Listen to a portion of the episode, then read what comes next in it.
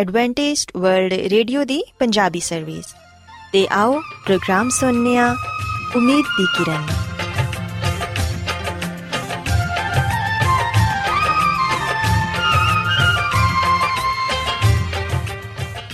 ਸਾਥਿਓ, ਮੈਂ ਤੁਹਾਡੀ ਮੇਜ਼ਬਾਨ ਫਰਾ ਸਲੀਮ, ਪ੍ਰੋਗਰਾਮ ਉਮੀਦ ਦੀ ਕਿਰਨ ਦੇ ਨਾਲ ਤੁਹਾਡੀ ਖidmat 'ਚ ਹਾਜ਼ਰ ਹਾਂ। ਮੇਰੇ ਵੱਲੋਂ ਪ੍ਰੋਗਰਾਮ ਸੁਣਨ ਵਾਲੇ ਸਾਰੇ ਸਾਥੀਆਂ ਨੂੰ ਮੇਰਾ ਪਿਆਰ ਭਰਾ ਸਲਾਮ, ਕਬੂਲ ਹੋਏ।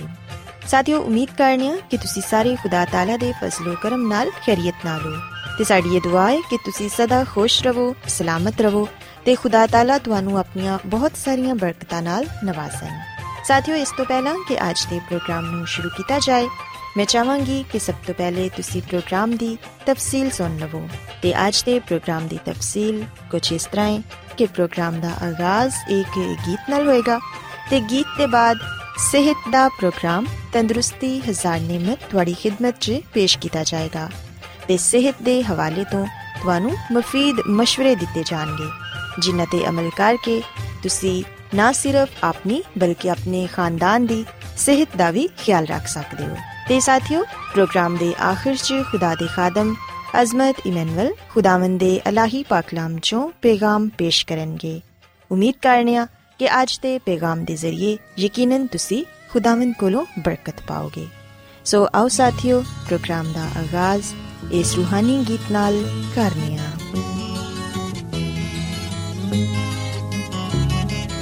ਸਾਰਿਆਂ ਲੋਕੋ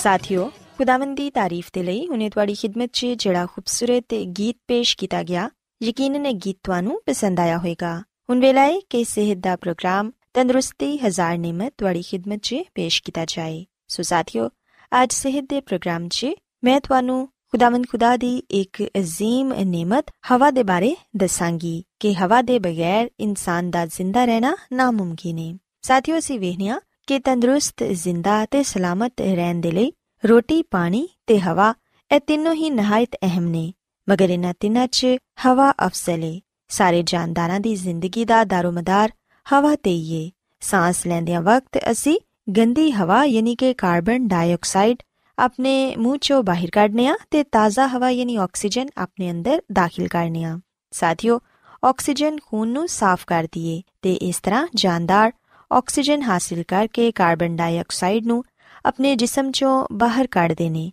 ਜਿਹੜੀ ਕਿ ਪੌਦਿਆਂ ਤੇ ਦਰਖਤਾਂ ਦੀ ਨਸ਼ੁਨਮਾ ਦੇ ਲਈ ਜ਼ਰੂਰੀ ਹੁੰਦੀ ਏ। ਸਾਥੀਓ, ਯਾਦ ਰੱਖੋ ਕਿ ਹਵਾ ਕਈ ਗੈਸਾਂ ਦਾ ਮਰਕਬ ਏ। ਉਹਨਾਂ 'ਚ ਆਕਸੀਜਨ ਗੈਸ ਇਨਸਾਨੀ ਤੇ ਹਵਾਨੀ ਜ਼ਿੰਦਗੀ ਦੇ ਲਈ ਬੇहद ਜ਼ਰੂਰੀ ਏ। ਸਾਹ ਦੇ ਜ਼ਰੀਏ ਆਕਸੀਜਨ ਸਾਡੇ ਫੇਫੜਿਆਂ 'ਚ ਜਾ ਕੇ ਸਾਡੇ ਖੂਨ ਨੂੰ ਸਾਫ਼ ਕਰਦੀ ਏ ਤੇ ਫਿਰ ਰਗ-ਰਗ 'ਚ ਫੈਲ ਜਾਂਦੀ ਏ। ਤੇ ਫੇਫੜਿਆਂ ਦੇ ਅੰਦਰ ਦਾਖਲ ਹੋ ਕੇ ਗੰਦੇ ਮਾਦਿਆਂ ਨੂੰ ਜਲਾ ਦਿੰਦੀ ਏ। ਇਸ ਲਈ ਸਾਹ ਜਦੋਂ ਬਾਹਰ ਖਾਰਜ ਹੁੰਦਾ ਏ, ਤੇ ਇਹਦੇ 'ਚ ਕਾਰਬਨ ਡਾਈਆਕਸਾਈਡ ਦੀ ਮਕਦਾਰ ਹੁੰਦੀ ਏ। ਤੇ ਇਹੀ ਵਜ੍ਹਾ ਹੈ ਕਿ ਇਹਦੀ ਬਹੁਤ ਸਾਰੀ ਮਕਦਾਰ ਫਿਜ਼ਾ 'ਚ ਮੌਜੂਦ ਰਹਿੰਦੀ ਏ। ਸਾਥੀਓ, ਇਨਸਾਨ ਤੇ ਖੁਸ਼ਕੀ ਦੇ ਜਾਨਵਰ ਤੇ ਸਾਹ ਲੈਂਦੇ ਨੇ, ਮਗਰ ਯਾਦ ਰੱਖੋ ਕਿ ਮੱਛਲੀਆਂ ਤੇ ਦੂਸਰੇ ਪਾਣੀ ਦੇ ਜਾਨਵਰ ਵੀ ਸਾਹ ਲੈਂਦੇ ਨੇ ਤੇ ਉਹ ਪਾਣੀ 'ਚ ਮੌਜੂਦ ਆਕਸੀਜਨ ਸਾਹ ਦੇ ਜ਼ਰੀਏ ਆਪਣੇ ਅੰਦਰ ਦਾਖਲ ਕਰਦੇ ਨੇ। ਪੌਦੇ ਤੇ ਦਰਖਤ ਵੀ ਦੂਸਰੇ ਜਾਨਦਾਰਾਂ ਦੀ ਤਰ੍ਹਾਂ ਸਾਹ ਲੈਂਦੇ ਨੇ। ਦਰਖਤ ਤੇ ਪੌਦੇ ਦਿਨ ਦੇ ਵਕਤ ਤੇ ਆਕਸੀਜਨ ਖਾਰਿਜ ਕਰਦੇ ਨੇ ਤੇ ਕਾਰਬਨ ਡਾਈਆਕਸਾਈਡ ਖੁਦ ਖਾਂਦੇ ਨੇ, ਮਗਰ ਰਾਤ ਨੂੰ ਉਹ ਆਕਸੀਜਨ ਖੁਦ ਜਜ਼ਬ ਕਰ ਲੈਂਦੇ ਨੇ ਤੇ ਕਾਰਬਨ ਡਾਈਆਕਸਾਈਡ ਬਾਹਰ ਕੱਢਦੇ ਨੇ। ਸੋ ਇਸ ਲਈ ਦਿਨ ਦੇ ਵਕਤ ਦਰਖਤਾਂ ਦੇ ਛਾਂ ਤਲੇ ਸੋਣਾ ਤੇ ਆਰਾਮ ਕਰਨਾ ਮਫੀਦ ਹੁੰਦਾ ਹੈ ਜਦਕਿ ਰਾਤ ਨੂੰ ਦਰਖਤਾਂ ਦੇ ਥੱਲੇ ਸੋਣਾ ਇਨਸਾਨੀ ਸਿਹਤ ਦੇ ਲਈ ਨੁਕਸਾਨ ਦੇਵੇ ਸਾਥੀਓ ਅਸੀਂ ਵੇਖਿਆ ਕਿ ਜਦੋਂ ਹਵਾ ਦੇ ਜ਼ਰੀਏ ਆਕਸੀਜਨ ਸਾਡੀ ਗਿਜ਼ਾ ਦੇ ਨਾਲ ਮਿਲ ਕੇ ਜਜ਼ੂਬ ਬਦਨ ਬਣ ਜਾਂਦੀ ਏ ਤੇ ਸਾਡੇ ਦਿਮਾਗ ਨੂੰ ਸੋਚਣ ਤੇ ਦਿਲ ਨੂੰ ਧੜਕਣ ਦੇ ਲਈ ਕੂਵਤ عطا ਕਰਦੀ ਏ ਇਹਦੇ ਇਲਾਵਾ ਪੱਠਿਆਂ ਨੂੰ ਕੂਵਤ ਪਹੁੰਚਾ ਕੇ ਇਸ ਲਾਇਕ ਕਰਦੀ ਏ ਕਿ ਉਹ ਬਾਖੂਬੀ ਸੁਕੜ ਤੇ ਫੈਲ ਸਕਣ ਹਵਾ ਸਾਡੇ ਪੱਠਿਆਂ 'ਚ ਲਚਕ ਵੀ ਪੈਦਾ ਕਰਦੀ ਏ ਤਾਂ ਕਿ ਅਸੀਂ ਬਾਸਾਨੀ ਉੱਠ ਬੈਠ ਤੇ ਝੁਕ ਸਕੀਏ ਵਰਜ਼ਿਸ਼ ਤੇ ਦੂਸਰੀਆਂ ਸਰਗਰਮੀਆਂ ਦੇ ਦੌਰਾਨ ਸਾਡੇ ਬਦਨ 'ਚ ਗਰਮੀ ਯਾਨੀ ਕਿ ਹਰਾਰਤ ਪੈਦਾ ਹੋ ਜਾਂਦੀ ਏ। ਇਸ ਜ਼ਾਇਦ ਗਰਮੀ ਨੂੰ ਬਦਨ ਕਿਵੇਂ ਖਤਮ ਕਰਦਾ ਏ ਤਾਂ ਕਿ ਉਹ ਦੁਬਾਰਾ ਠੰਡਾ ਹੋ ਕੇ ਸਿਹਤਮੰਦ ਹਾਲਤ 'ਚ ਆ ਜਾਏ। ਤੁਸੀਂ ਵੇਖਿਆ ਹੋਵੇਗਾ ਕਿ ਉਛਲ ਕੂਦ ਕਰਨ ਦੇ ਨਾਲ ਜਾਂ ਸਖਤ ਮਿਹਨਤ ਮੁਸ਼ਕਲ ਕਰਨ ਦੇ ਨਾਲ ਜਾਂ ਫਿਰ ਵਰਜ਼ਿਸ਼ ਕਰਨ ਦੇ ਦੌਰਾਨ ਇਨਸਾਨ ਨੂੰ ਪਸੀਨਾ ਆਂਦਾ ਏ। ਉਸ ਪਸੀਨੇ ਨੂੰ ਹਵਾ ਖੁਸ਼ਕ ਕਰਦੀ ਰਹਿੰਦੀ ਏ। ਇਹਦੇ ਨਾਲ ਸਾਡੀ ਜਿਲਦ ਨੂੰ ਠੰਡਕ ਪਹੁੰਚਦੀ ਏ। ਤੇ ਇਸ ਤਰ੍ਹਾਂ ਸਾਡਾ ਬਦਨ ਫਿਰ ਆਪਣੀ ਅਸਲੀ ਹਾਲਤ 'ਚ ਆ ਜਾਂਦਾ ਏ।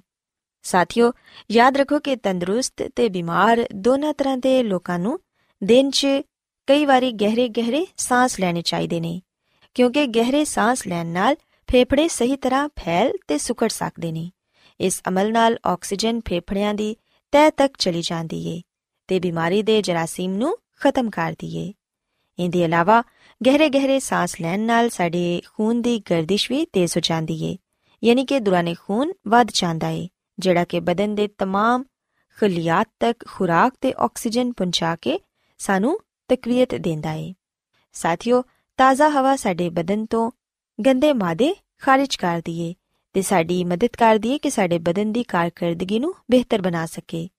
ਬਿਮਾਰੀ ਦੀ ਸੂਰਤ 'ਚ ਤਾਜ਼ਾ ਹਵਾ ਤੇ ਧੁੱਪ ਬਿਹਤਰੀਨ ਦਵਾ ਸਾਬਿਤ ਹੁੰਦੀ ਏ ਕਿਉਂਕਿ ਇਹ ਦੋਨੋਂ ਹੀ ਜਰਾਸੀਮ ਨੂੰ ਮਾਰਦੀਆਂ ਨੇ। ਅਸੀਂ ਵੇਖਿਆ ਕਿ ਪਹਿਲੇ ਦੇ ਜ਼ਮਾਨੇ 'ਚ ਜਦੋਂ ਕਿ ਡਾਕਟਰ ਹਜ਼ਰਤ ਤੇ ਦਵਾਈਆਂ ਮੌਜੂਦ ਨਹੀਂ ਸਨ, ਤੇ ਉਦੋਂ ਮਰੀਜ਼ਾਂ ਦਾ ਇਲਾਜ ਤਾਜ਼ਾ ਹਵਾ ਤੇ ਧੁੱਪ ਦੇ ਨਾਲ ਕੀਤਾ ਜਾਂਦਾ ਸੀ। ਤੇ ਖਾਸ ਤੌਰ ਤੇ ਤਪਦਿਕ ਦੀ ਬਿਮਾਰੀ 'ਚ ਮਰੀਜ਼ ਨੂੰ ਜ਼ਿਆਦਾ ਤੋਂ ਜ਼ਿਆਦਾ ਇਹ ਨਸੀਹਤ ਕੀਤੀ ਜਾਂਦੀ ਸੀ ਕਿ ਉਹ ਤਾਜ਼ਾ ਹਵਾ 'ਚ ਗਹਿਰੇ-ਗਹਿਰੇ ਸਾਹ ਲਵੇ। ਸਾਥੀਓ, ਅਸੀਂ ਵੇਖਿਆ ਕਿ ਤਪਦਿਕ ਇੱਕ ਛੂਤ ਦੀ ਬਿਮਾਰੀ ਏ। ਤੇ ਹਰ ਸਾਲ ਹਜ਼ਾਰਾਂ ਲੋਕ ਇਸ ਬਿਮਾਰੀ ਦੀ ਵਜ੍ਹਾ ਨਾਲ ਮਰ ਜਾਂਦੇ ਨੇ। ਬਾਜ਼ ਖਾਨਦਾਨਾਂ 'ਚ ਤੇ ਨਸਲ ਦਰ ਨਸਲ ਇਹ ਬਿਮਾਰੀ ਚੱਲਦੀ ਏ। ਗਮ ਤੇ ਫਿਕਰ ਨਾਕਿਸ ਗਿਜ਼ਾ ਗੰਦੇ ਮਕਾਨਾਤ ਇਸ ਬਿਮਾਰੀ ਨੂੰ ਫੈਲਾਉਣ 'ਚ ਬੜੀ ਮਦਦ ਕਰਦੇ ਨੇ ਤੇ ਇਹ ਬਿਮਾਰੀ ਫੇਫੜਿਆਂ, ਆਂਤੜੀਆਂ, ਹੱਡੀਆਂ ਤੇ ਜੋੜਾਂ ਵਗੈਰਾ 'ਚ ਵੀ ਹੋ ਸਕਦੀ ਏ।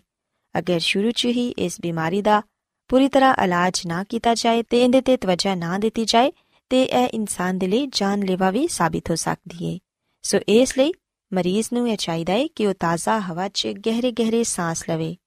ਤਾਜ਼ਾ ਹਵਾ ਤੇ ਧੁੱਪ ਅੱਜ ਵੀ ਕਿਸੇ ਜਦੀਦ ਦਵਾ ਤੋਂ ਘੱਟ ਨਹੀਂ। ਸਾਥੀਓ,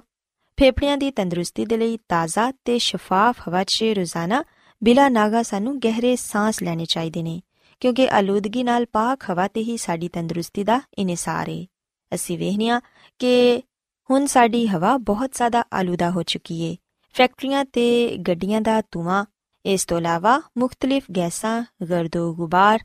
ਸਾਡੇ ਮਾਹੌਲ ਨੂੰ ਆਲੂਦਾ ਕਰ ਰਹੇ ਨੇ। ਤੇ ਐਸੀ ਆਲੂਦਗੀ ਵਾਲੀ ਹਵਾ 'ਚ ਸਾਹ ਲੈਣਾ ਯਕੀਨਨ ਇਨਸਾਨ ਦੇ ਲਈ ਖਤਰੇ ਦਾ ਬਾਇਸ ਹੈ ਸੋ ਇਸ ਲਈ ਸਾਨੂੰ ਕੋਸ਼ਿਸ਼ ਕਰਨੀ ਚਾਹੀਦੀ ਹੈ ਕਿ ਅਸੀਂ ਆਪਣੇ ਮਾਹੌਲ ਨੂੰ ਸਾਫ਼ ਸੁਥਰਾ ਰੱਖੀਏ ਤੇ ਆਪਣੀ ਫਿਜ਼ਾ ਨੂੰ ਆਲੂਦਾ ਨਾ ਕਰੀਏ।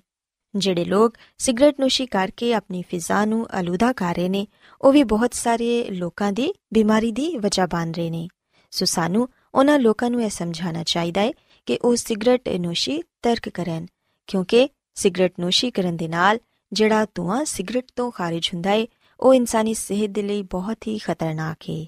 ਸਾਥੀਓ ਕਾਰ ਤੇ ਬਾਹਰ ਸਿਗਰਟ ਨੋਸ਼ੀ ਤੋਂ ਪਰਹੇਜ਼ ਕਰੋ। ਆਪਣੇ ਪਿਆਰੇ ਖਾਨਦਾਨ ਦੇ ਫੇਫੜਿਆਂ ਨੂੰ ਤਬਾਕੂ ਨਾਲ ਪੈਦਾ ਹੋਣ ਵਾਲੇ ਜ਼ਹਿਰ ਨਾਲ ਨਾ ਪਰੋ। ਕਾਰ 'ਚ ਹੋਵੋ ਜਾਂ ਕਿਸੇ ਤਫਰੀਕਾ 'ਚ, ਸਿਗਰਟ ਨੋਸ਼ੀ ਕਰਨਾ ਦੂਸਰਿਆਂ ਦੀ ਸਿਹਤ ਨਾਲ ਖੇਲਣ ਦੇ ਬਰਾਬਰ ਹੈ ਸੋ ਇਸ ਲਈ ਸਿਗਰਟ ਨੋਸ਼ੀ ਤੋਂ ਵੀ ਪਰਹੇਜ਼ ਕਰੋ। ਸੋ ਸਾਥੀਓ, ਮੈਂ ਉਮੀਦ ਕਰਨੀਆ ਕਿ ਅੱਜ ਸਿਹਤ ਦੀਆਂ ਗੱਲਾਂ ਤੁਹਾਨੂੰ ਪਸੰਦ ਆਈਆਂ ਹੋਣਗੀਆਂ ਤੇ ਤੁਸੀਂ ਇਸ ਗੱਲ ਨੂੰ ਸਿੱਖਿਆ ਹੋਵੇਗਾ ਕਿ ਅਸੀਂ ਕਿਵੇਂ ਆਪਣੀ ਫਿਜ਼ਾ ਨੂੰ ਆਲੂਦਗੀ ਤੋਂ ਬਚਾ ਕੇ ਤਾਜ਼ਾ ਹਵਾ 'ਚ ਸਾਹ ਲੈ ਕੇ ਇੱਕ ਸਿਹਤਮੰਦ ਤੇ ਤੰਦਰੁਸਤ ਜ਼ਿੰਦਗੀ گزار ਸਕਨੇ ਆ ਮੇਰੀ ਇਹ ਦੁਆ ਹੈ ਕਿ ਖੁਦਾਵੰਦ ਖੁਦਾ ਤੁਹਾਡੇ ਨਾਲ ਹੋਣ ਤੇ ਤੁਹਾਨੂੰ ਤੇ ਤੁਹਾਡੇ ਖਾਨਦਾਨ ਨੂੰ ਸਿਹਤ ਤੇ ਤੰਦਰੁਸਤੀ ਨਾਲ ਨਵਾਜ਼ੇ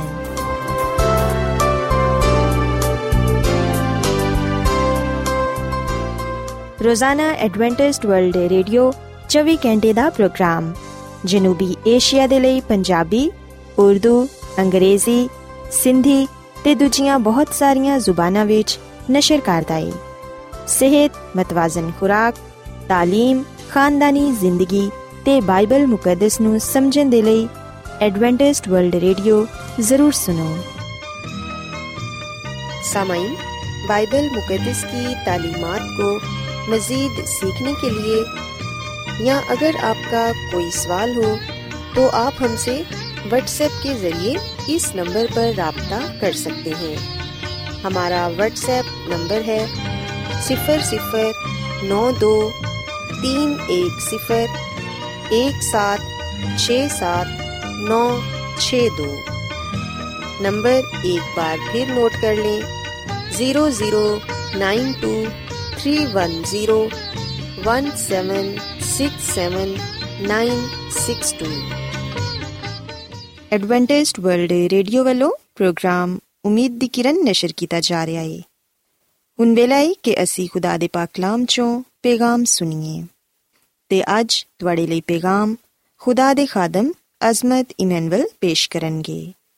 ਤੇ ਆਓ ਆਪਣੇ ਦਿਲਾਂ ਨੂੰ ਤਿਆਰ ਕਰੀਏ ਤੇ ਖੁਦਾ ਦੇ ਕਲਾਮ ਨੂੰ ਸੁਣੀਏ।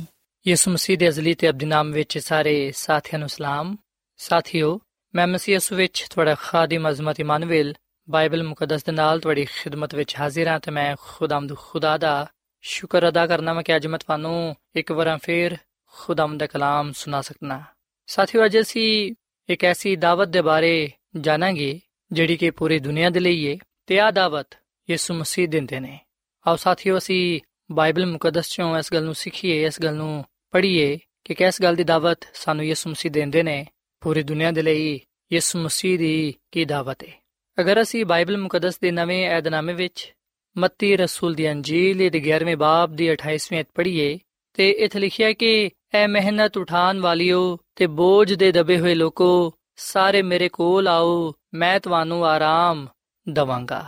ਸਾਥੀਓ, ਅਸੀਂ ਬਾਈਬਲ ਮੁਕੱਦਸ ਦੇ ਇਸ ਹਵਾਲੇ ਵਿੱਚ ਯਿਸੂ ਮਸੀਹ ਦੇ ਕਲਾਮ ਨੂੰ ਪਾਣੇ ਆ ਯਿਸੂ ਮਸੀਹ, ਜਿਹੜਾ ਕਿ ਦੁਨੀਆ ਦਾ ਨਜਾਤ ਦੇਹਿੰਦਾ ਹੈ, ਉਹ ਬਣੀ ਨੂੰ ਇਨਸਾਨ ਦੇ ਨਾਲ ਕਲਾਮ ਕਰਦੇ ਨੇ। ਕਿ ਐ ਮਿਹਨਤ ਉਠਾਣ ਵਾਲਿਓ ਤੇ ਬੋਝ ਦੇ ਨਾਲ ਦਬੇ ਹੋਏ ਲੋਕੋ, ਸਾਰੇ ਮੇਰੇ ਕੋਲ ਆਓ, ਮੈਂ ਤੁਹਾਨੂੰ ਆਰਾਮ ਦਵਾਂਗਾ। ਸੋ ਯਿਸੂ ਮਸੀਹ ਦੁਨੀਆ ਦੇ ਲੋਕਾਂ ਨੂੰ ਆਦਾਵਤ ਦਿੰਦੇ ਨੇ ਕਿ ਸਾਰੇ ਮੇਰੇ ਕੋਲ ਆਓ, ਮੈਂ ਤੁਹਾਨੂੰ ਆਰਾਮ ਦਵਾਂਗਾ। ਤੇ ਸਾਥੀਓ, ਇਸ ਆਰਾਮ ਵਿੱਚ ਤਸੱਲੀ ਇਤਮਾਨਾਨ ਸਲਾਮਤੀ ਤੇ ਅਬਦੀ ਜ਼ਿੰਦਗੀ ਪਾਈ ਜਾਂਦੀ ਹੈ ਸੋ ਯਿਸੂ ਮਸੀਹ ਫਰਮਾਉਂਦੇ ਨੇ ਕਿ ਉਹ ਸਾਰੇ ਜਿਹੜੇ ਮਿਹਨਤ ਉਠਾਣ ਵਾਲੇ ਨੇ ਤੇ ਬੋਝ ਦੇ ਥੱਲੇ ਦਬੇ ਹੋਏ ਲੋਕ ਨੇ, ਉਹ ਸਾਰੇ ਉਹਦੇ ਕੋਲ ਆ ਸਕਦੇ ਨੇ। ਸਾਥੀਓ, ਜਦੋਂ ਯਿਸੂ ਮਸੀਹ ਨੇ ਦੁਨੀਆ ਦੇ ਲੋਕਾਂ ਦੀ ਬੇਚੈਨੀ ਨੂੰ ਵੇਖਿਆ, ਜਦੋਂ ਯਿਸੂ ਮਸੀਹ ਨੇ ਦੁਨੀਆ ਦੇ ਲੋਕਾਂ ਦੇ ਬੋਝ ਨੂੰ ਵੇਖਿਆ, ਗੁਨਾਹਾਂ ਨੂੰ ਵੇਖਿਆ, ਜਦੋਂ ਨੇ ਇਸ ਗੱਲ ਨੂੰ ਵੀ ਵੇਖਿਆ ਕਿ ਆਉਣ ਵਾਲੀ ਜ਼ਿੰਦਗੀ ਦੇ ਲਈ ਉਹਨਾਂ ਦੀ ਉਮੀਦਾਂ ਖਤਮ ਹੋ ਗਿਆ ਨੇ, ਉਸ ਵੇਲੇ ਯਿਸੂ ਮਸੀਹ ਨੇ ਉਹਨਾਂ ਨੂੰ ਆਦਾਵਤ ਦਿੱਤੀ ਕਿ ਉਹ ਉਹਦੇ ਕੋਲ ਆਣ ਜਿਹੜੇ ਬੋਝ ਦੇ ਦਬੇ ਹੋਏ ਨੇ ਉਹਦੇ ਕੋਲ ਆ ਕੇ ਆਰਾਮ ਪਾਣ। ਸਾਥੀਓ, ਅਗਰ ਅਸੀਂ ਆਪਣੀ ਜ਼ਿੰਦਗੀ ਵਿੱਚ ਕਿਸੇ ਤਰ੍ਹਾਂ ਦਾ ਵੀ ਬੋਝ ਪਾਨੇ ਆ ਤੇ ਅਸੀਂ ਯਿਸੂ ਮਸੀਹ ਦੇ ਕੋਲ ਆ ਸਕਨੇ ਆ ਅਸੀਂ ਉਸ ਬੋਝ ਨੂੰ ਯਿਸੂ ਮਸੀਹ ਦੇ ਹੱਥਾਂ ਵਿੱਚ ਦੇ ਸਕਨੇ ਆ ਕਿਉਂਕਿ ਯਿਸੂ ਮਸੀਹ ਸਾਡੇ ਬੋਝ ਨੂੰ ਉਠਾਉਣ ਦੇ ਲਈ ਤਿਆਰ ਹੈ। ਸਾਥੀਓ, ਜਿਹੜਾ ਬੋਝ ਸਾਡੀਆਂ ਜ਼ਿੰਦਗੀਆਂ ਤੇ ਪਾਇਆ ਜਾਂਦਾ ਹੈ, ਗੁਨਾਹ ਦਾ ਬੋਝ, ਉਹਨੂੰ ਸਿਰਫ ਯਿਸੂ ਮਸੀਹ ਹੀ ਦੂਰ ਕਰ ਸਕਦਾ ਹੈ। ਤੇ ਸਾਥੀਓ, ਗੁਨਾਹ ਦਾ ਬੋਝ ਸਭ ਤੋਂ ਭਾਰੀ ਬੋਝ ਹੈ, ਜਿਹਨੂੰ ਅਸੀਂ ਉਠਾ ਨਹੀਂ ਸਕਦੇ। ਅਗਰ ਸਾਨੂੰ ਆ ਬੋਝ ਕੱਲੇ ਚੁੱਕਣਾ ਪਏ, ਤੇ ਫਿਰ ਅਸੀਂ ਚਕਨਾਚੂਰ ਹੋ ਜਾਵਾਂਗੇ। ਇਸੇ ਲਈ ਅਸੀਂ ਵਿਖਣਾ ਕਿ ਯਿਸੂ ਮਸੀਹ ਸਾਨੂੰ ਇਸ ਗੱਲ ਦੀ ਦਾਵਤ ਦਿੰਦੇ ਨੇ ਕਿ ਇਹ ਮਿਹਨਤ ਉਠਾਣ ਵਾਲਿਓ ਤੇ ਬੋਝ ਦੇ ਨਾਲ ਦਬੇ ਹੋਏ ਲੋਕੋ ਮੇਰੇ ਕੋਲ ਆਓ, ਮੈਂ ਤੁਹਾਨੂੰ ਆਰਾਮ ਦਵਾਂਗਾ। ਸਾਥੀਓ, ਯਿਸੂ ਮਸੀਹ ਜਿਹੜਾ ਕਿ ਗੁਨਾਹ ਤੋਂ ਵਾਕਿਫ ਨਾ ਸੀ, ਉਹਨੇ ਸਾਡੇ ਗੁਨਾਹਾਂ ਦੇ ਬੋਝ ਨੂੰ ਆਪਣੇ ਉੱਤੇ ਲੈ ਲਿਆ। ਜਿਵੇਂ ਕਿ ਅਸੀਂ ਯਸਾਇਆ ਨਬੀ ਦੀ ਕਿਤਾਬ ਦੇ 53 ਬਾਬ ਦੀ 6 ਐਤ ਵਿੱਚ ਪੜ੍ਹਨੇ ਆ ਕਿ ਖੁਦਾਵੰਦ ਨੇ ਸਾਡੀ ਸਾਰੀ ਬਦਕਾਰੀ ਉਹਦੇ ਤੇ ਪਾ ਦਿੱਤੀ। ਸੋ ਸਾਥੀਓ ਗੱਲ ਸੱਚ ਹੈ ਕਿ ਯਿਸੂ ਮਸੀਹ ਨੇ ਸਾਡੇ ਗੁਨਾਹਾਂ ਦਾ ਬੋਝ ਚੁੱਕ ਲਿਆ ਤਾਂ ਕਿ ਅਸੀਂ ਆਰਾਮ ਪਾ ਸਕੀਏ। ਸੋ ਸਾਨੂੰ ਆਰਾਮ ਦੇਣ ਦੇ ਲਈ ਯਿਸੂ ਮਸੀਹ ਨੇ ਗੁਨਾਹਾਂ ਦਾ ਬੋਝ ਆਪਣੇ ਉੱਤੇ ਲੈ ਲਿਆ। ਸਾਡੇ ਫਿਕਰਾਂ ਨੂੰ, ਸਾਡੀ ਪਰੇਸ਼ਾਨੀਆਂ ਨੂੰ, ਮੁਸੀਬਤਾਂ ਨੂੰ ਆਪਣੇ ਉੱਤੇ ਲੈ ਲਿਆ ਤਾਂ ਕਿ ਅਸੀਂ ਆਰਾਮ ਪਾਈਏ। ਇਸ ਲਈ ਉਹ ਸਾਨੂੰ ਦਾਅਵਾ ਦਿੰਦਾ ਹੈ ਕਿ ਆਪਣੀਆਂ ਫਿਕਰਾਂ ਮੇਰੇ ਤੇ ਸੁੱਟ ਦੇਵੋ ਕਿਉਂਕਿ ਮੈਨੂੰ ਤੁਹਾਡੀ ਫਿਕਰ ਹੈ। ਸਾਥੀਓ, ਕਿ ਅਸੀਂ ਮੁਸ਼ਕਿਲ ਪਰੇਸ਼ਾਨੀਆਂ ਦੇ ਬੋਝ ਨੂੰ, ਮੁਸੀਬਤ ਤੇ ਬਿਮਾਰੀਆਂ ਦੇ ਬੋਝ ਨੂੰ, ਗੁਨਾਹਾਂ ਦੇ ਬੋਝ ਨੂੰ ਯਿਸੂ ਮਸੀਹ ਨੂੰ ਦੇਣ ਦੇ ਲਈ ਤਿਆਰ ਹਾਂ ਕਿ ਅਸੀਂ ਚਾਹੁੰਦੇ ਹਾਂ ਕਿ ਅਸੀਂ ਸਲਾਮਤੀ ਪਾਈਏ, ਆਰਾਮ ਪਾਈਏ, ਅਗਰ ਅਸੀਂ ਇਸ ਗੱਲ ਦੇ ਖੁਆਇਸ਼ਮੰਦ ਹਾਂ, ਤੇ ਫਿਰ ਅਸੀਂ ਯਿਸੂ ਮਸੀਹ ਦੀ ਦਾਵਤ ਨੂੰ ਕਬੂਲ ਕਰੀਏ। ਉਹਦੇ ਕੋਲ ਆਈਏ ਤੇ ਆਪਣਾ ਆਪ ਉਹਨੂੰ ਦੇ ਦਈਏ, ਕਿਉਂਕਿ ਉਹ ਹਰ ਵੇਲੇ ਸਾਡੀ ਮਦਦ ਦੇ ਲਈ ਤਿਆਰ ਰਹਿੰਦਾ ਹੈ। ਉਹ ਸਾਨੂੰ ਆਰਾਮ ਪਹੁੰਚਾਉਣ ਦੇ ਲਈ ਹਰ ਵੇਲੇ ਤਿਆਰ ਹੈ ਸਾਥੀਓ, ਇੱਕ ਦਫਾ ਦਾ ਜ਼ਿਕਰ ਹੈ ਕਿ ਇੱਕ ਬੁੱਢੀ ਔਰਤ ਬੜਾ ਭਾਰੀ ਸਮਾਨ ਆਪਣੇ ਸਿਰ ਤੇ ਚੁੱਕੀ ਹੋਈ ਸੀ। ਉਹ ਸੜਕ ਦੇ ਕਿਨਾਰੇ ਚੱਲਦੀ ਸੀ ਤੇ ਉਹਦਾ ਕਾਰ ਬੜੀ ਹੀ ਦੂਰ ਸੀ ਤੇ ਜਿਹੜਾ ਸਮਾਨ ਉਹਨੇ ਆਪਣੇ ਸਿਰ ਤੇ ਰੱਖਿਆ ਹੋਇਆ ਸੀ, ਉਹ ਬੜਾ ਹੀ ਭਾਰੀ ਸੀ ਜਿਹਨੂੰ ਚੁੱਕਣਾ ਉਹਦੇ ਲਈ ਆਸਾਨ ਨਾ ਸੀ। ਉਹਨੇ ਬੜੀ ਮੁਸ਼ਕਲਾਂ ਦੇ ਨਾਲ ਉਸ ਬੋਝ ਨੂੰ, ਉਸ ਭਾਰੀ ਸਮਾਨ ਨੂੰ ਆਪਣੇ ਸਿਰ ਉੱਤੇ ਰੱਖਿਆ ਹੋਇਆ ਸੀ ਤੇ ਆਹਿਸਤਾ ਆਹਿਸਤਾ ਆਪਣੇ ਘਰ ਦੇ ਵੱਲ ਜਾਂਦੀ ਸੀ। ਬਹੁਤ ਸਾਰੇ ਲੋਕ ਉਹਦੇ ਕੋਲੋਂ ਗੁਜ਼ਰਦੇ ਸਨ, ਪਰ ਕਿਸੇ ਨੇ ਵੀ ਉਹਦੀ ਮਦਦ ਨਾ ਕੀਤੀ। ਕਿਸੇ ਨੇ ਵੀ ਉਹਨੂੰ ਆ ਗੱਲ ਨਾ ਕਹੀ ਕਿ ਆਪਣਾ ਬੋਝ, ਆਪਣਾ ਭਾਰ ਮੈਨੂੰ ਚੁਕਾ ਦੇ, ਬਲਕਿ ਲੋਕ ਉਹਨੂੰ ਨਜ਼ਰਅੰਦਾਜ਼ ਕਰਦੇ ਹੋਇਆਂ ਜਾਣਦੇ ਸਨ। ਸੋ ਉਹ ਬੁੱਢੀ ਔਰਤ ਜਿਨੇ ਬੜਾ ਭਾਰੀ ਸਮਾਨ ਆਪਣੇ ਸਿਰ ਤੇ ਰੱਖਿਆ ਹੋਇਆ ਸੀ, ਚੁੱਕਿਆ ਹੋਇਆ ਸੀ ਆਹਿਸਤਾ ਆਹਿਸਤਾ ਮੁਸ਼ਕਲਾਂ ਨਾਲ ਉਹ ਆਪਣਾ ਸਫ਼ਰ ਪੂਰਾ ਕਰਨ ਦੀ ਸੀ, ਉਸ ਵੇਲੇ ਅਚਾਨਕ ਇੱਕ ਸ਼ਖਸ ਜਿਹੜਾ ਕਿ ਗੱਡੀ ਤੇ ਸਵਾਰ ਸੀ, ਉਹਨੇ ਉਹਦੇ ਤੇ ਨਿਗਾਹ ਕੀਤੀ। ਉਹਨੇ ਵੇਖਿਆ ਕਿ ਇੱਕ ਬੁੱਢੀ ਔਰਤ ਹੈ ਜਿਨੇ ਕਿ ਬੜਾ ਭਾਰੀ ਸਮਾਨ ਆਪਣੇ ਸਿਰ ਤੇ ਚੁੱਕਿਆ ਹੋਇਆ ਹੈ ਤੇ ਉਹਦੇ ਕੋਲ ਉਸੇ ਤਰ੍ਹਾਂ ਚੱਲਿਆ ਵੀ ਨਹੀਂ ਜਾਂਦਿਆ। ਉਹਨੇ ਉਹਦੇ ਤੇ ਤਰਸ ਖਾਦਾ ਤੇ ਉਹਨੂੰ ਕਹਿਣ ਲੱਗਾ ਕਿ ਮਾਂ, ਤੂੰ ਮੇਰੀ ਗੱਡੀ ਤੇ ਬਹਿ ਜਾ, ਕਿਉਂਕਿ ਜਿਹੜਾ ਸਮਾਨ ਤੂੰ ਚੁੱਕਿਆ ਹੋਇਆ ਉਹ ਬੜਾ ਹੀ ਭਾਰੀ ਹੈ ਤੇ ਮੈਂ ਵੇਖਣ ਦਿਆਵਾਂ ਕਿ ਉਸ ਭਾਰੀ ਸਮਾਨ ਨੂੰ ਚੁੱਕ ਕੇ ਚੱਲਣਾ ਤੇਰੇ ਲਈ ਬੜਾ ਹੀ ਮੁਸ਼ਕਲ ਹੈ ਸੋ ਤੂੰ ਮੇਰੀ ਗੱਡੀ ਤੇ ਬਹਿ ਤੇ ਮੈਂ ਤੈਨੂੰ ਤੇਰੇ ਘਰ ਤੱਕ ਛੱਡ ਦੇਣਾ ਵਾ। ਉਸ ਬੁੱਢੀ ਔਰਤ ਨੇ ਜਦੋਂ ਆ ਅਲਫਾਜ਼ ਸੁਨੇ ਉਹ ਬੜੀ ਖੁਸ਼ ਹੋਈ ਤੇ ਉਹ ਉਹਦੀ ਗੱਡੀ ਦੇ ਪਿੱਛੇ ਬਹਿ ਗਈ। ਪਰ ਉਸ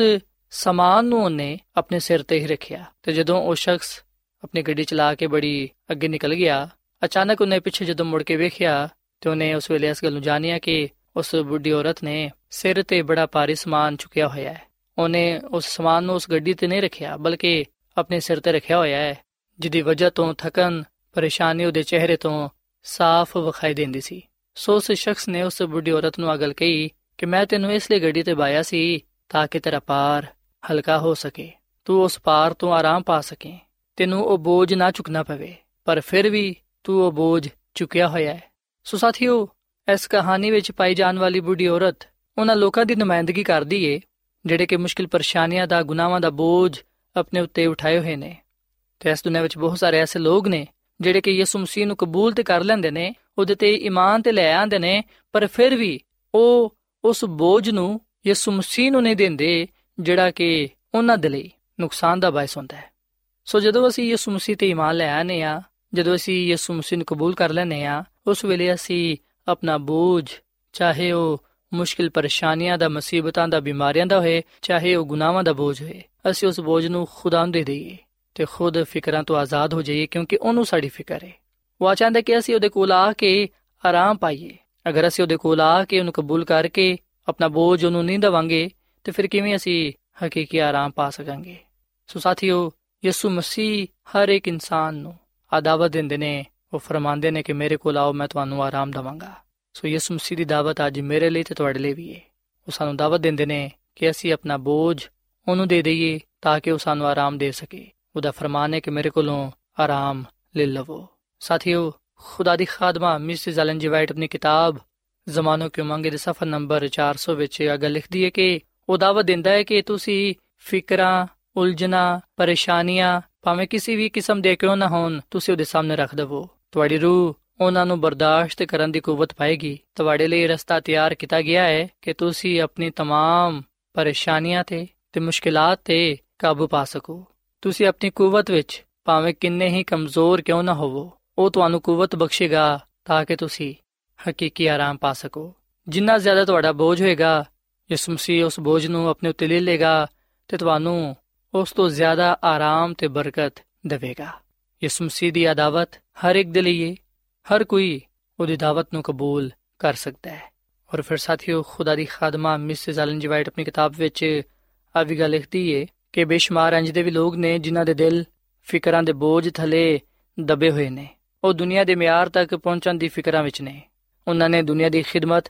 ਤੇ ਉਹਦੀ ਉਲਝਣਾਂ ਨੂੰ ਕਬੂਲ ਕਰਨ ਤੇ ਦੁਨੀਆ ਦੇ ਰਸਮ ਰਿਵਾਜ ਨੂੰ ਅਪਣਾਉਣ ਦਾ ਇੰਤਖਾਬ ਕੀਤਾ ਹੈ। ਇਸ ਲਈ ਉਹਨਾਂ ਦਾ ਚਾਲ ਚਲਨ ਖਰਾਬ ਹੈ ਤੇ ਉਹਨਾਂ ਦੀ ਜ਼ਿੰਦਗੀ ਪਰੇਸ਼ਾਨੀਆਂ ਤੇ ਮੁਸੀਬਤਾਂ ਦੇ ਨਾਲ ਭਰੀ ਹੋਈ ਹੈ ਆਪਣੀ ਦੁਨਿਆਵੀ ਖੁਆਇਸ਼ਾਂ ਦੀ ਤਕਮੀਲ ਦੇ ਲਈ ਉਹਨਾਂ ਨੇ ਆਪਣੇ ਜ਼ਮੀਰ ਨੂੰ ਜ਼ਖਮੀ ਕਰ ਲਿਆ ਹੈ। ਇਹਦੇ ਬਾਇਸ ਉਹਨਾਂ ਨੇ ਇਜ਼ਾਫੀ ਬੋਝ ਆਪਣੇ ਉੱਤੇ ਲੈ ਲਿਆ ਹੈ। ਪਰ ਸਾਡਾ ਆਕਾ ਚਾਹੁੰਦਾ ਹੈ ਕਿ ਸਾਰੇ ਲੋਕ ਆਪਣਾ ਬੋਝ ਉਤਾਰ ਕੇ ਉਹਨੂੰ ਦੂਰ ਸੁੱਟ ਦੇਣ ਤੇ ਉਸ ਬੋਝ ਨੂੰ ਕਬੂਲ ਕਰਨ ਜਿਹਦੇ ਬਾਰੇ ਉਹ ਗੱਲ ਕਹਿੰਦਾ ਕਿ ਮੇਰਾ ਬੋਝ ਆਸਾਨ ਤੇ ਮੇਰਾ ਬੋਝ ਹਲਕਾ ਹੈ। ਉਹਦਾ ਆ ਕਹਿਣਾ ਕਿ ਪਹਿਲੋਂ ਖੁਦਾ ਦੀ ਬਾਦਸ਼ਾਹੀ ਦੀ ਤੇ ਰਾਸਤਬਾਜ਼ੀ ਦੀ ਤਲਾਸ਼ ਕਰੋ ਤੇ ਫਿਰ ਜ਼ਿੰਦਗੀ ਦੇ ਬਾਕੀਆਂ ਸਾਰੇ ਅਸ਼ਿਆਵਾਂ ਤੁਹਾਨੂੰ ਮਿਲ ਜਾਣਗੀਆਂ। ਫਿਕਰ ਅੰਨੀ ਹੁੰਦੀ ਏ ਤੇ ਮੁਸਤਕਬਲ ਨੂੰ ਨਹੀਂ ਵੇਖ ਸਕਦੀ, ਮਗਰ ਯਿਸੂ ਮਸੀਹ ਇਬਤਦਾ ਤੋਂ ਇੰਤਹਾ ਤੱਕ ਵੇਖ ਸਕਦਾ ਹੈ। ਹਰ ਮੁਸ਼ਕਲ ਵਿੱਚ ਉਹ ਸੁਖ ਚੈਨ ਦਾ ਰਾਹ ਤਿਆਰ ਕਰਦਾ ਹੈ। ਸਾਡੇ ਆਸਮਾਨੀ ਬਾਪ ਦੇ ਕੋਲ ਸਾਨੂੰ ਮਦਦ ਪਹੁੰਚਾਉਣ ਦੇ ਲਈ ਹਜ਼ਾਰ ਰਸਤੇ ਨੇ ਜਿਨ੍ਹਾਂ ਦੇ ਬਾਰੇ ਸਾਨੂੰ ਕੁਝ ਇਲਮ ਨਹੀਂ ਉਹ ਜਿਹੜੇ ਖੁਦਾ ਦੀ ਖਿਦਮਤ ਕਰਨ ਦੇ ਅਸੂਲਾਂ ਨੂੰ ਅਪਣਾਉਂਦੇ ਨੇ ਉਹ ਆਪਣੇ ਹਰ ਅਮਲ ਤੋਂ ਖੁਦਾ ਦੇ ਨਾਮ ਨੂੰ ਇੱਜ਼ਤ ਜਲਾਲ ਦਿੰਦੇ ਨੇ ਇਸ ਲਈ ਉਹਨਾਂ ਦੀਆਂ ਫਿਕਰਾਂ ਦੂਰ ਹੋ ਜਾਂਦੀਆਂ ਨੇ ਤੇ ਉਹਨਾਂ ਦੇ ਰਸਤੇ ਸਿੱਧੇ ਹੋ ਜਾਂਦੇ ਨੇ ਉਹ ਲੋਕ ਜਿਹੜੇ ਯਿਸੂ ਮਸੀਹ ਦੇ ਕਲਾਮ ਤੇ ਈਮਾਨ ਲਿਆਂਦੇ ਨੇ ਤੇ ਆਪਣੀਆਂ ਜ਼ਿੰਦਗੀਆਂ ਉਹਦੇ سپرد ਕਰਦੇ ਨੇ ਉਹੀ ਆਰਾਮ ਪਾਣਗੇ ਸੋ ਸਾਥੀਓ ਇਹ ਗੱਲ ਸੱਚ ਹੈ ਕਿ ਜਿਹੜੇ ਲੋਕ ਯਿਸੂ ਮਸੀਹ ਦੇ ਕਲਾਮ ਤੇ ਈਮਾਨ ਲਿਆਣਗੇ ਜਿਹੜੇ ਲੋਕ ਯਿਸੂ ਮਸੀਹ ਦੀ ਦਾਵਤ ਨੂੰ ਕਬੂਲ ਕਰਨਗੇ ਉਹ ਲੋਕ ਉਹਦੇ ਕੋਲੋਂ ਆਰਾਮ ਪਾਣਗੇ ਸੋ ਅਸੀਂ ਆਪਣੀ ਜ਼ਿੰਦਗੀ ਨੂੰ ਦੇ ਕੇ ਆਪਣਾ ਆਪ ਉਹਦੇ سپرد ਕਰਕੇ ਉਹਦੀ ਦਾਵਤ ਦਾ ਜਵਾਬ ਦੇ ਸਕਨੇ ਆ ਸਾਥੀਓ ਯਿਸੂ ਮਸੀਹ ਦੀ ਹਜ਼ੂਰੀ ਵਿੱਚ ਹੀ ਸਾਡੇ ਲਈ ਸਲਾਮਤੀ ਪਾਈ ਜਾਂਦੀ ਏ ਭਲਾਈ ਪਾਈ ਜਾਂਦੀ ਏ ਤੇ ਹਕੀਕੀ ਖੁਸ਼ੀ ਪਾਈ ਜਾਂਦੀ ਏ ਸੋ ਯਿਸੂ ਮਸੀਹ ਦੇ ਜ਼ਰੀਏ ਹੀ ਅਸੀਂ ਹਕੀਕੀ ਆਰਾਮ ਪਾ ਸਕਨੇ ਆ ਯਿਸੂ ਮਸੀਹ ਦੇ ਜ਼ਰੀਏ ਹੀ ਜਦੋਂ ਅਸੀਂ ਆਰਾਮ ਵਿੱਚ ਦਾਖਲ ਹੋਨੇ ਆ ਉਸ ਵੇਲੇ ਅਸੀਂ ਇਸ ਦੁਨੀਆ ਵਿੱਚ ਹੀ ਆਸਮਾਨੀ ਜ਼ਿੰਦਗੀ ਨੂੰ ਸ਼ੁਰੂ ਕਰ ਲੈਨੇ ਆ ਅਸੀਂ ਉਹਦੀ ਬੁਲਾਹਟ ਦਾ ਜਵਾਬ ਦੇ ਸਕਨੇ ਆ ਅਗਰ ਅਸੀਂ ਉਹਨੂੰ ਆਪਣਾ ਸ਼ਖਸੀ ਨਜਾਤ ਦੇ ਹਿੰਦਾ تسلیم ਕਰਾਂਗੇ ਉਹਦੇ ਕਲਾਮ ਨੂੰ ਕਬੂਲ ਕਰਦੇ ਹੋਏ ਉਹਦੇ ਤੇ ਅਮਲ ਕਰਾਂਗੇ ਤੇ ਫਿਰ ਯਕੀਨਨ ਅਸੀਂ ਉਹਦੇ ਵਾਅਦੇ ਦੇ ਮੁਤਾਬਿਕ ਆਰਾਮ ਪਾਵਾਂਗੇ ਸਾਥੀਓ ਕੀ ਤੁਸੀਂ ਯਿਸੂ ਮਸੀਹ ਦੀ ਦਾਵਤ ਨੂੰ ਕਬੂਲ ਕਰਨ ਦੇ ਲਈ ਤਿਆਰ ਹੋ ਕਿ ਅੱਜ ਤੁਸੀਂ ਯਿਸੂ ਮਸੀਹ ਦੀ ਦਾਵਤ ਦਾ ਜਵਾਬ ਦਵੋਗੇ ਇਹਦਾ ਫੈਸਲਾ ਤੁਸੀਂ ਕਰਨਾ ਹੈ ਚਨਾਉ ਤੁਹਾਡਾ ਆਪਣਾ ਹੈ ਸਾਥੀਓ ਸਾਡੀ ਸਲਾਮਤੀ ਇਤਮਾਨਾਨ ਹਕੀਕੀ ਖੁਸ਼ੀ ਆਰਾਮ ਯਿਸੂ ਮਸੀਹ ਵਿੱਚ ਹੀ ਪਾਈ ਜਾਂਦੀ ਹੈ ਆਓ ਅਸੀਂ ਯਿਸੂ ਮਸੀਹ ਤੇ ਮੰਨ ਲਈਏ ਤਾਂ ਕਿ ਗੁਨਾਹ ਦੀ ਵਜ੍ਹਾ ਤੋਂ ਹਲਾਕ ਨਾ ਹੋਈਏ, ਬਲਕਿ ਅਸੀਂ ਯਿਸੂ ਮਸੀਹ ਨੂੰ ਕਬੂਲ ਕਰਦੇ ਹੋਇਆਂ ਹਮੇਸ਼ਾ ਦੀ ਜ਼ਿੰਦਗੀ ਪਾ ਸਕੀਏ। ਸੋ ਸਾਥੀਓ, ਇਸ ਵੇਲੇ ਮੈਂ ਤੁਹਾਡੇ ਨਾਲ ਮਿਲ ਕੇ ਦੁਆ ਕਰਨਾ ਚਾਹਨਾ ਆਓ ਅਸੀਂ ਅੱਜ ਦੁਆ ਵਿੱਚ ਖੁਦਾ ਨੂੰ ਅਗਲ ਕਹੀਏ ਕਿ ਉਹ ਸਾਡੇ ਗੁਨਾਹਾਂ ਨੂੰ ਬਖਸ਼ ਦੇਵੇ, ਸਾਡੀਆਂ ਪਰੇਸ਼ਾਨੀਆਂ ਨੂੰ, ਮੁਸੀਬਤਾਂ ਨੂੰ, ਬਿਮਾਰੀਆਂ ਨੂੰ ਸਾਡੇ ਤੋਂ ਦੂਰ ਕਰ ਦੇਵੇ, ਤਾਂ ਕਿ ਅਸੀਂ ਉਸ ਆਰਾਮ ਨੂੰ, ਉਸ ਇਤਮਾਨਾਨ ਨੂੰ, ਉਸ ਜ਼ਿੰਦਗੀ ਨੂੰ ਉਸ ਖੁਸ਼ੀ ਨੂੰ ਉਹਦੇ ਕੋਲੋਂ ਹਾਸਲ ਕਰ ਸਕੀਏ ਜਿਹੜੀ ਕਿ ਉਹ ਸਾਨੂੰ ਦੇਣਾ ਚਾਹੁੰਦਾ ਹੈ ਸੋ ਆਓ ਸਾਥੀਓ ਅਸੀਂ ਦੁਆ ਕਰੀਏ ਐ ਜ਼ਮੀਨ ਤੇ ਆਸਮਾਨ ਦੇ ਖਾਲਕ ਤੇ ਮਾਲਿਕ ਜ਼ਿੰਦਾ ਖੁਦਾਵੰਦ ਅਸੀਂ ਤੇਰੇ ਹਜ਼ੂਰਾਨੇ ਆ ਤੇਰੇ ਨਾਮ ਨੂੰ ਇੱਜ਼ਤ ਤੇ ਜਲਾਲ ਦੇਨੇ ਆ ਕਿਉਂਕਿ ਤੂੰ ਹੀ ਤਾਰੀਫ ਤੇ ਤਮਜੀਦ ਦੇ ਲਾਇਕ ਹੈ ਐ ਖੁਦਾਵੰਦ ਤੇਰੇ ਕਲਾਮ ਦੇ ਲਈ ਤੇਰੀ ਇਸ ਦਾਵਤ ਦੇ ਲਈ ਜਿਦੇ ਵਿੱਚ ਸਾਡੀ ਨਜਾਤ ਹੈ ਤੇ ਅਬਦੀ ਜ਼ਿੰਦਗੀ ਪਾਈ ਜਾਂਦੀ ਹੈ ਇਹਦੇ ਲਈ ਅਸੀਂ ਤੇਰਾ ਸ਼ੁਕਰ ਅਦਾ ਕਰਨੇ ਆ ਅਸੀਂ ਆਪਣਾ ਆਪ ਤੈਨੂੰ ਦੇਨੇ ਆ ਆਪਣੀ ਜ਼ਿੰਦਗੀ ਤੇਰੇ ਹੱਥਾਂ ਵਿੱਚ ਦੇਨੇ ਆ ਐ ਖੁਦਾਵੰਦ ਤੂੰ ਸਾਨੂੰ ਕਬੂਲ ਫਰਮਾ ਤੇ ਸਾਡੇ ਗੁਨਾਹਾਂ ਨੂੰ ਤੂੰ ਬਖਸ਼ ਦੇ ਸਾਨੂੰ ਤੂੰ ਪਾਕ ਸਾਫ਼ ਕਰ ਐ ਖੁਦਾਵੰਦ ਅਸੀਂ ਤੈਨੂੰ ਹੀ ਆਪਣਾ ਨਜਾਤ ਦੇਹਿੰਦਾ تسلیم ਕਰਨੇ ਆ ਤੂੰ ਸਾਨੂੰ ਆਪਣੇ ਵਾਅਦੇ ਦੇ ਮੁਤਾਬਿਕ ਆਰਾਮ ਤੇ ਬਰਕਤ ਬਖਸ਼ ਕਿਉਂਕਿ ਐ ਖੁਦਾਵੰਦ ਸਾਡਾ ਈਮਾਨ ਤੇ ਭਰੋਸਾ ਤੇਰੇ ਤੇ ਵੇ ਤੂੰ ਸਾਡੇ ਨਾਲ ਹੋ ਤੇ ਅੱਜ ਦੇ ਕਲਾਮ ਦੇ ਵਸਿਲੇ ਨਾਲ ਸਾਨੂੰ ਸਾਰਿਆਂ ਨੂੰ ਤੂੰ ਬੜੀ ਬਰਕਤ ਦੇ ਕਿਉਂਕਿ ਆ ਸਭ ਕੁਝ ਮੰਗ ਲੈਨੇ ਆ ਯਿਸੂ ਮਸੀਹ ਦੇ ਨਾਮ ਵਿੱਚ ਆਮੀਨ ਸਾਥਿਓ ਐਡਵੈਂਟਿਸਟ ਵਰਲਡ ਰੇਡੀਓ ਵੱਲੋਂ ਪ੍ਰੋਗਰਾਮ ਉਮੀਦ ਦੀ ਕਿਰਨ ਨਸ਼ਰ ਕੀਤਾ ਜਾ ਰਿਹਾ ਸੀ। ਉਮੀਦ ਕਰਨੇ ਆ ਕਿ ਅੱਜ ਦਾ ਪ੍ਰੋਗਰਾਮ ਯਕੀਨਨ ਤੁਹਾਨੂੰ ਪਸੰਦ ਆਇਆ ਹੋਵੇਗਾ। ਸਾਥਿਓ ਬਾਈਬਲ ਮੁਕੱਦਸ ਦੀ ਸਚਾਈਆਂ ਨੂੰ ਮਜ਼ੀਦ ਸਿੱਖਣ ਦੇ ਲਈ ਤੁਸੀਂ ਸਾਡੇ ਨਾਲ WhatsApp ਦੇ ਜ਼ਰੀਏ ਵੀ rabta ਕਰ ਸਕਦੇ ਹੋ। ਸਾਡਾ WhatsApp ਨੰਬਰ ਹੈ 0092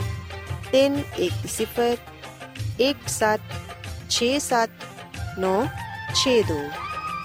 ਨੰਬਰ ਇੱਕ ਵਾਰੀ ਫੇਰ ਲਿਖ ਲਵੋ zero zero nine two three one zero one seven six seven nine six two ਸਾਥੀਓ ਕੱਲ ਇਸੇ ਵੇਲੇ ਤੇ ਇਸੇ ਫ੍ਰੀਕਵੈਂਸੀ ਤੇ ਦੁਬਾਰਾ ਤੁਹਾਡੇ ਨਾਲ ਮੁਲਾਕਾਤ ਹੋਏਗੀ ਹੁਣ ਆਪਣੀ ਮੇਜ਼ਬਾਨ ਫਰਾਜ਼ ਸਲੀਮ ਨੂੰ ਇਜਾਜ਼ਤ ਦਿਓ ਰੱਬ ਰਾਖਾ